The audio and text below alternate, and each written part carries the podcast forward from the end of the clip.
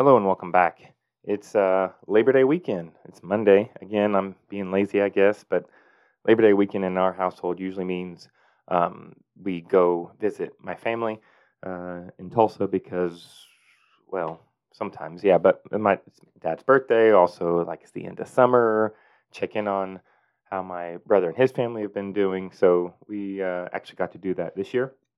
So um, that was great. Um, everyone's doing fine. Got to eat at uh, some nice restaurants and hang out and have good conversation and just check in on how everyone is doing. So that's nice. As far as the school year, we just finished our second full week of school. And so far, things are good. Uh, I was joking with my classes. I think Thursday, Friday, I did my good things activity. And, well, I wish my favorite soccer team, Liverpool Football Club, was playing a little bit better. But other than that, um, they had uh, some good times, but they could be better. I, I did say one of my good things was I don't know about, you know, them, but my class schedule is going pretty well. And yeah, I mean, but that's what I expected. Like, it's never the students. And also, these students, is quickly dawning on me, they have not dealt with any of the hybrid schedule kind of things. They were, um, you know, their eighth grade year was, you know, they had to wear a mask. And that was it. They still went to school every day of the week. Um, and then last year, you know, high school was normal for them. They came, did their orientation, got their classes, did all their things, went to their lunches, met their friends, and that was it. So, I don't know, it's just, it's feeling like a throwback to times gone by. And then what else? Um, oh, my uh, my books got released from censor jail, I guess. I had my books, my little personal library that students sometimes can check out if they are so feeling. Um, it was uh, covered over with some butcher paper because I had to scan all my books and make them into a spreadsheet and send them to an assistant principal and a district district um, person, and they had to approve them. So I got to get them back out this week and be able to show them. So when I'm talking about things in my economics or world history class, I can say, like, this isn't just my opinion, this isn't what's going on. Like, I've been reading, I've been thinking. I mean, I don't know about your other social studies teachers, but I kind of take this seriously, and I want to know things, and I want to make sure I'm giving them, I don't know, like a balanced view of of events and policies. So it's nice sometimes to be able to go back there and say, oh, and I, you know, got th- this this point of view comes from people like this, and you can show them uh, a book. But also, I had a that reminds me, I had a student who was asking, like, hey, can I kind of borrow a book? And and um and it really got me thinking, because the book they were looking at, and I, and I get it, it's kind of a it's a title that people look at like, ooh, I can win at life now, because the book is called um, The forty-eight Laws of Power by Robert Greene. And I, I'm actually currently reading his, I don't know, daily book, um, d- devotional meditations. It's called The Daily Laws, and it's basically each day, each month is a theme, um, but each day is kind of pulls from one of his like six books that he's written on like human nature. Because I've read, I've read forty-eight Laws of Power. I've read The Laws of Human Nature, um, but there's a couple of others in there in between that I haven't got to. I, I don't know, maybe I will. But this one's been bite-sized and nice, but I, the student was asking about it, and, and I was like, yeah, sure, just, you know, talk to me anytime. They were kind of on the way out. But it um, it kind of got me thinking over the next day or so in the weekend, and, and the thing is, the, the book sounds like, oh my gosh, you're just going to learn the power. People get worried about, um, he even says it in some of his writings, that people think it's like, what kind of an awful person are you to read stuff like this? Which, the forty-eight Laws of Power, um, for me, what I liked it, it had a lot of historical examples, but he would point out, this isn't saying, like, some of these laws for power and control, maybe even manipulation, they're not saying that you should do it. He's just saying, this is out there, and you need to be aware of it. Um, just like money on its own is not good or bad, it's It's what you do with your money that maybe determines that. So Um, I've always been a fan of the book. I even had an, a, a previous friend read it, and he was kind of like, I kind of felt dirty reading it. And it's like, again, that's that mindset. I, maybe it's the the fairy tale version of the world. We want it to be a certain way, and it's just not that way. And it got me thinking about it, and it's so true, because whether people consciously act out these laws or they just kind of pick them up through their life and they do it themselves, they're there. And I, I say that because, you know, the term we use sometimes is office politics. And that happens no matter what job you're in, and which goes into um, something that I'm starting to see a lot of lately is just the the um, outcome of this office politics, especially a nasty version of it, or a, uh, I, I don't know, maybe I'm putting too much evil intent into it, but when we came out of the twenty twenty twenty-one school year with our hybrid days at my school, where we did an A A virtual B B, and then eventually we went to an A B virtual day A B. That was our five-day week. Um, I noticed a lot of students and and teachers, and sadly, teachers and and and principals developed a lot of nasty habits, like bad habits, on how they interact with students and how they prepare for lessons. Um, a very cookie-cutter approach, I would say. And my wife and I talked about it at the end of the year, in the beginning of the twenty-one twenty-two school year, with a former assistant principal friend of ours. And it was just, I'm curious how this is going to play out, because will people recognize what they've done and adjust, or will it just be like the new, well, this is what I've always done, in terms of I just videoed my lessons and so now get to work, which we saw that last year. There was a lot of teachers that were like, especially when our school switched to a one-to-one Chromebook situation, they would tell the students, like, your lesson's on Canvas. It's right there. Just log in and get to work. Read this thing and answer the questions. You know, watch this video and then answer the questions, which I know this because I have students that speak to me, but also my son was a freshman, and he was seeing this stuff. And we would hear some pushback and like, oh, you need to stop that in, like, department meetings, and but nothing was be, being done. Meanwhile, I say the office politics because that to me is an egregious problem. But we started this year with meetings still telling teachers, stop that. And I'm like, why have you not handled that by now?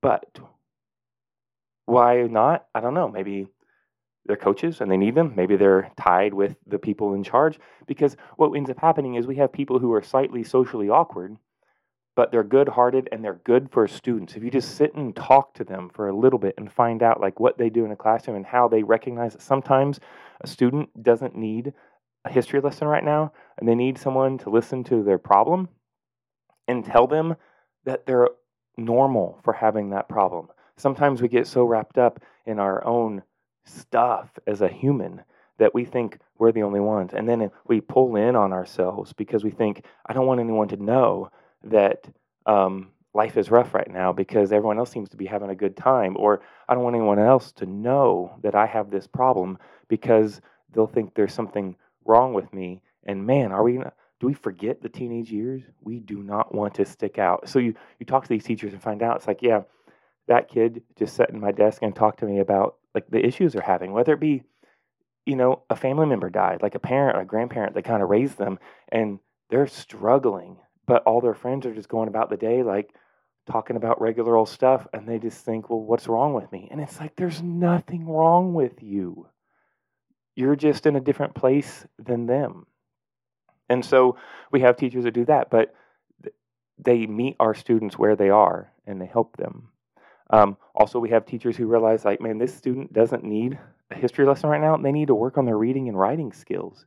And so that's the focus. But then we have um, we have just difference of opinions. And this is where the office politics comes in, because somebody somewhere had maybe made uh, a meeting go longer because they asked a couple of questions. Or maybe they made an awkward joke. And instead of talking with them, they just allow a secret contempt to build in their heart. And twenty twenty twenty-one was an awkward year.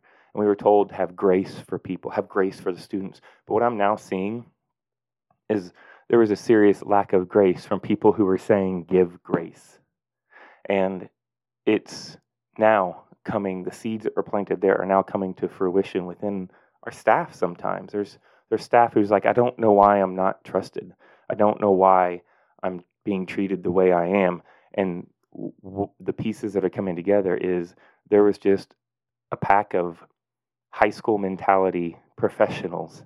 Like, well, if you weren't with me, you were against me. If you aren't part of the cool kids club, then there's something wrong with you. And there's nothing. And I literally just had this conversation in my world history class um, as we were talking about Middle Ages and how um, sometimes the medieval people of Europe treated the Jewish population. And they were like, why? And I said, sadly, it's human nature sometimes that when they see something different, um, when they someone speaks different, looks different, acts different, worships different, they think that's wrong. And if they're going through a tough time in life, they also sometimes take that next step and go, and you're, it's your fault. And sometimes we talked about it, like just because something's different doesn't mean it's wrong. It's just different. But we also talk about, sadly, our world history book is going to see a lot of examples of this kind of thinking, that some, because something is different, therefore it's wrong. And um, I, I think that's what I'm seeing a lot around my building. There are some teachers who um, run their classroom different than others, and then they're decided it's wrong. There are some teachers who have a focus on like the holistic view of a student, not just their English needs or their math needs or their history needs, but like their like mental, social, emotional needs. And they make those calls like, you know what, today you don't need algebra. Today we need to talk about social interaction because you're being a little awkward, and I want to fix this now and maybe just have a quick conversation with you so that we can help you like see how you're coming across to other people. Because I've had that conversations already this year, and I have it every year of, listen, I've gotten to know you, but I, I don't think you're this kind of person. But the way you act, the way you speak in that situation, it makes you look that way. And have you thought about that? And, and if you're okay with that, then by all means, keep doing it. But if you're not, stop. And I think we're doing a disservice to our students to try to make a cookie-cutter approach for the adults to interact with them. And I think we're, we're creating this burnout. And I don't even think some admins see this sometimes, that they are, on one hand, talking about the teacher's shortage, and on the other hand, doing things to encourage teachers to seek employment somewhere else by how they're treating them. They're not leading. They're not leading at all. They're demanding. And humans will, will put up with nonsense for a time, but then we go and seek something better, even if it's just a reduced level of nonsense. And I wonder where this is going, because the micromanaging is, I guess what I saw last week was, was an early version of this that I was seeing, but I think this is where it goes, is we, we're chasing away people who um, could be good for our district, could be good for our students, but because they don't fit into the very narrow band of like allowable opinion on how to go about, you know, interacting with teenagers each day in terms of what they need, and then it starts to get awkward. And I'm I'm curious where this is going to go. And right now it's trending to not good places. I mean, we're two weeks in, and I got some colleagues that are already frustrated, and, and they're starting to see like the code, you know, the matrix code. There I'm dating myself as a nineties teenager, but they're seeing that matrix code, and they're like, oh, this is what's been going on. This is what I've been butting up against. And now they're having to decide, now that I know, can I function in the system? Or now that I know, should I just leave? And I hope it's not the second. Because while there are some staff that do things differently, they teach history differently than me, I still think they're good for students. And I, we have staff who um, have a different focus than me in terms of, um, I guess it's a, a spectrum of like standards versus, you know, academic concerns versus social versus emotional versus uh, mental concern for like the holistic approach of the student. And there's faculty, like admin and staff, that maybe do it a little differently than me. But that's fine. I, they need all of that. They need all those approaches. It's like a full spectrum antibiotic sometimes. Like they need they needed someone in first hour who focuses maybe a little more on the mental side of things, and they need someone in second hour who focuses a little more on the social side of things. And the thing is, by the time they're done through the day, maybe they're getting a little bit of everything they need. But that's not going to happen if we keep going down the road of the cookie cutter and um, that approach where we just roll out our classrooms, our students, like a thing of dough, and we just keep stamping the same shape on everything. And uh, yeah, I see it. I see it happening, but I'm not giving in. Um, I'm going to do what I do, and uh, we'll see how it goes. I just wish more people could see what's being happening to what's being done to them, what's happening, they're being expected when you to roll out and then cookie cut their curriculum and cookie cut their students and even cookie cut themselves, force themselves into that mold.